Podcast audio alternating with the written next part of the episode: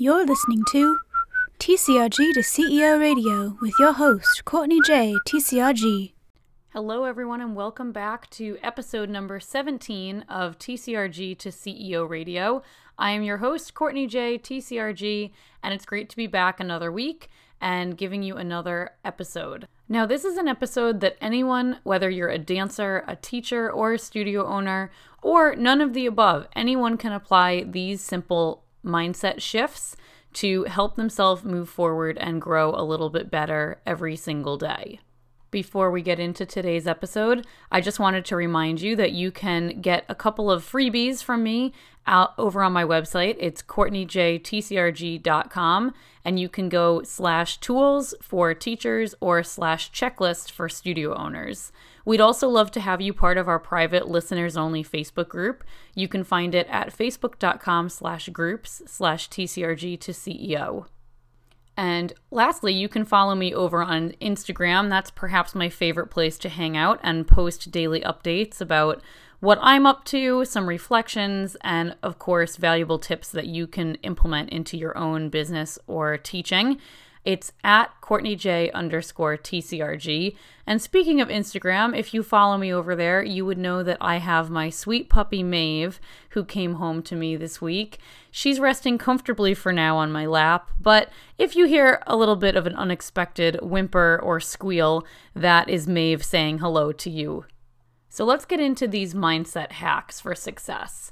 When I was a competitor, I went through a period of time in college where my mindset was really working against me and it was really counterproductive in me meeting my goals because I would put so much pressure on myself and my fear of failure was so high that I was standing in my own way. And it wasn't until I did my fourth year thesis project where I got to choose a topic, and mine was all around how to practice most effectively and what I was able to do was interview six different world champions, all living in Ireland, all over 18. And I was analyzing the ways that they practiced, since obviously they must be doing something right. They're at the top of their game, and most of them had been at their top at the top of their game for quite some time. So I was expecting to find some magic formula for the most optimum practice session or a certain lifestyle that complemented training so perfectly that they were able to meet all their goals. But what I found instead was that they had absolute steel trap minds and their mental toughness was just so incredible that that was really their secret sauce. And when I was doing this project, it got me thinking about my own mindset. And I found some great reading materials that I was using to support my research. And I wanted to share some of my top mindset hacks that I still use to this day to ensure that I am not standing in my own way when it comes to growing my business or growing myself personally, or even just being the best teacher that I can be. So, mindset shift number one is the one that really changed the game for me as a competitor, and it's to only worry about the things that you can control. It sounds so simple, but it's so much easier said than done it's a really liberating thought that I didn't have to spend mental energy on worrying about who the judges were or what my rotation order would be, whether I danced early or danced late, whether I danced with someone who was the previous world champion or someone who hadn't recalled before. It freed my mind to focus on my own performance, and that's when things really changed for me. And by being in control of my own performance, suddenly that fear of failure started to fade away a little bit because instead of spending the mental energy that I had on all these external things, I was able to shift my focus completely to my own preparation, how I woke up that day, how I was feeling when I woke up, what I had for breakfast that day to make sure that I was fully charged, how I warmed up and what I did to prepare before going on stage. I thought about what I was telling myself before I was going on stage. Am I telling myself, you know, oh, I'm so tired, I can't do this? Or am I telling myself, hey, you've practiced for hours for this, you've got this? And this same concept can come in to anything. you don't have to worry about the parent that's never going to get on board with what you're doing. You don't need to worry about the kid who doesn't want to be at dance class. If you focus on your own teaching or your own operations, it's going to free up your mind to do those things so much better. And if you're someone who has a type A personality like me, it's very hard to let go of the control. You feel like you can control all of these external things, but the reality is that you can't. So if you're able to turn that same amount, think of a jar and it's filled with only so much mental energy. You can only fill the jar up so much. Well, if you're pouring out that jar into judges or rotations or things that you could not control even if you wanted to. You're only leaving yourself a little bit left in the jar for your own actions and your own thoughts and how you approach all the different challenges or the different competition that you face. So that one was super helpful for me, and I really hope that kind of diving into it is helpful for you too. The second mindset shift that I would encourage you to make is realize that you can't be all things to all people.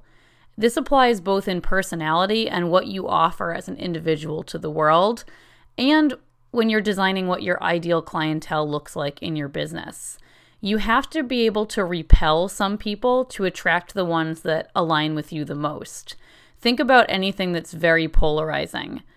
We remember those things, whether we like them or love them or hate them, more than the things that are universally appealing. And it can be really hard, even just in your own personality, your own life, to not want to have everyone like you, right? Everyone wants everyone to like them. It's just this human belief that we have. But when you're trying to operate a business, for example, you can't try to appeal to the masses because then you're going to lose the things that make you special. And I know it's a very hard thought to have people not want to participate in whatever you're offering. But the reality is that not everyone is the right fit for you. I've said this a couple different places, but I would so much rather have 50 students that are absolutely my tribe and believe in what I'm doing and support what I'm doing and are loyal and lifetime customers than 100 kids that are not fitting in quite well, or you're worried about whether they're going to come back next week, never mind next year, or their parents are causing so many problems. You are so much better finding your tribe and honing in on the things that make you truly special than trying to appeal to the masses because as we all know, you could be the best person in the world, you could own the best business in the world, you could be the best teacher in the world, and someone is always going to have a problem or disagree with what you're doing or the way that you are. And there's nothing wrong with the way that you are. You just need to find the people that support that version of you. Moving right along to mindset shift number three imperfect action is always a hundred times better than no action. And what I mean by this is we often wait for everything to be perfect, whether that's the conditions being perfect or the timing being perfect or the perfect whatever we're waiting for to come along. And this could be homework assignments, projects, different career moves that you want to make, different things you want to implement into your life. Think about anyone who's trying to go on a diet, for example. They're always going to say, Oh, I'll start on Monday, or I'll start next week, or I'll start at the new year. And the problem with this is there is never a perfect time to do anything. The conditions will never be perfect. The time will never be perfect. Nothing will ever be exactly right. So if you're waiting for this perfect to come along, you're going to be waiting forever. And I know that I'm guilty of this sometimes, but it's something that I've worked hard on over the last couple years to get over. And this is especially when I'm trying to work on a new project. I always want to do it right the first time. But the thing is, you don't know what you don't know until you get into something. And if you're learning along the way, learning by doing can be a great thing. And if you're taking action You can self correct along the way. Don't expect yourself to get it perfect or get it right the first time around. You're going to learn a lot by going through the process. And by going through the process, you're going to get better at it every time. So instead of waiting and waiting and waiting, why don't you take one small step every day? And if it is the right way, great. If it's the wrong way, you're still further ahead than if you were still waiting for the right time. So I would encourage you, whether it's implementing a new practice routine, don't wait for your schedule to line up exactly perfect, even if you just put your shoes on that day. That's so much better than sitting there waiting, taking no action. If you're trying to implement a different way to drill in your classes, don't wait for the right kids to be there or for the right week of the year to come along. Just go ahead and start. Maybe it'll take you a little bit longer than you want, or maybe it'll take you a few times to get it right. But by doing it, you're going to start that process. Maybe you're trying to plan a new program within your studio. You're going to offer a new class.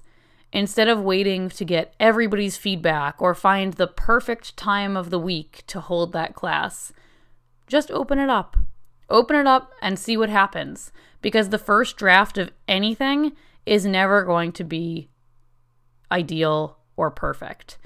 But by making that first draft, you can edit along the way. The fourth mindset shift is a little bit of a two parter. It's do the things you're most afraid of, first of all. Do the things that scare you because growth does not come from comfort. And sometimes it's the things that you're most afraid of that show you what you really need to do. I heard a quote once, and I can't, I'm not looking at the exact quote right now, so I'm sorry if I butcher it, but where you see fear, there's procrastination. So the things that you're procrastinating doing are probably the things that you're most afraid of. For whatever reason, doesn't mean you're afraid of actually doing it. It might be I am putting off doing this project because I'm afraid that I it's not going to work out. So, by doing the things that you're afraid of, you're probably going to make the most growth. The second part of this is to do the things you're most afraid of or hate the most as your first task of the day. Because, like I just mentioned, if you're going to procrastinate about it, you're going to put off a lot of your other work while you're waiting for this as well. And if you start the day on a high by accomplishing that most hated task or the thing that you're worried about, you're going to feel so accomplished and you're going to have natural momentum to finish your remaining tasks without that procrastination or that weight on your shoulders slowing you down. So for me, I've been procrastinating a couple things in my personal life that clearly need to get done. And the only reason I'm procrastinating is because I'm afraid of actually pulling the trigger. So you better believe that in the next month, all of those things will get systematically checked off the list so that I don't have that weight sitting on my shoulders. And the fifth one, I'm sure many of you have heard before, but it's something that's really powerful. It's so simple, but so powerful. And all it is is whether you think you can or you can't, you're right. Because if you don't believe in yourself, if you think you can't do it, who else is going to think that you can do it? And I know there's the whole fake it till you make it thing, and I think that can only go so far you have to be your number one biggest fan and your own biggest cheerleader. It's not anyone else's job or responsibility to cheer you on or pick up the pieces. It's fine to have people that do push you and support you and cheer for you. But if you don't fundamentally fundamentally believe in yourself and what you're doing, then you're setting yourself up to fail. And who wants to do that? And a lot of people have a thing to self sabotage. And if you've never experienced this, you probably will eventually. But if you are thinking negatively about yourself or what you're doing, no matter how passionately you feel about a project or whatever it is that you're trying to do, if you're not backing yourself, you're not going to do it to the best of your ability, but then you're the one who caused the problem so you've self self sabotaged your own project. So for dancers, I would encourage you to, no matter how bad your practice session was, or no matter how bad your class felt, you need to walk out of there saying, you know what, today didn't go great, but I know that I can do this. One bad day does not define me because the thought that you have when you leave the door is going to be the way that you come in the next time, right? If you leave on a negative, you're only going to dread going back, or you're going to have this thought that, oh, well, I can't do it, or oh, class was too hard and it's only going to get harder. And the same thing when you are teaching, owning a business, trying to get up in your career, in your day job, it doesn't matter what it is. You have to believe in what you're doing, believe in your ability to do it, and then, of course, go out and actually do it. And then you will prove to yourself that you can be capable of greatness and that you've done it once, so you can do it before. You can do it again. So, whether you think you can or you think you can't, you're going to be right. So, you might as well think positive and tell yourself that you got this. So, I hope you found this quick episode packed with valuable tips that you feel like you can implement into your life, whether it's as a dancer, a teacher, a studio owner, or something else entirely, because I truly believe that mindset is everything.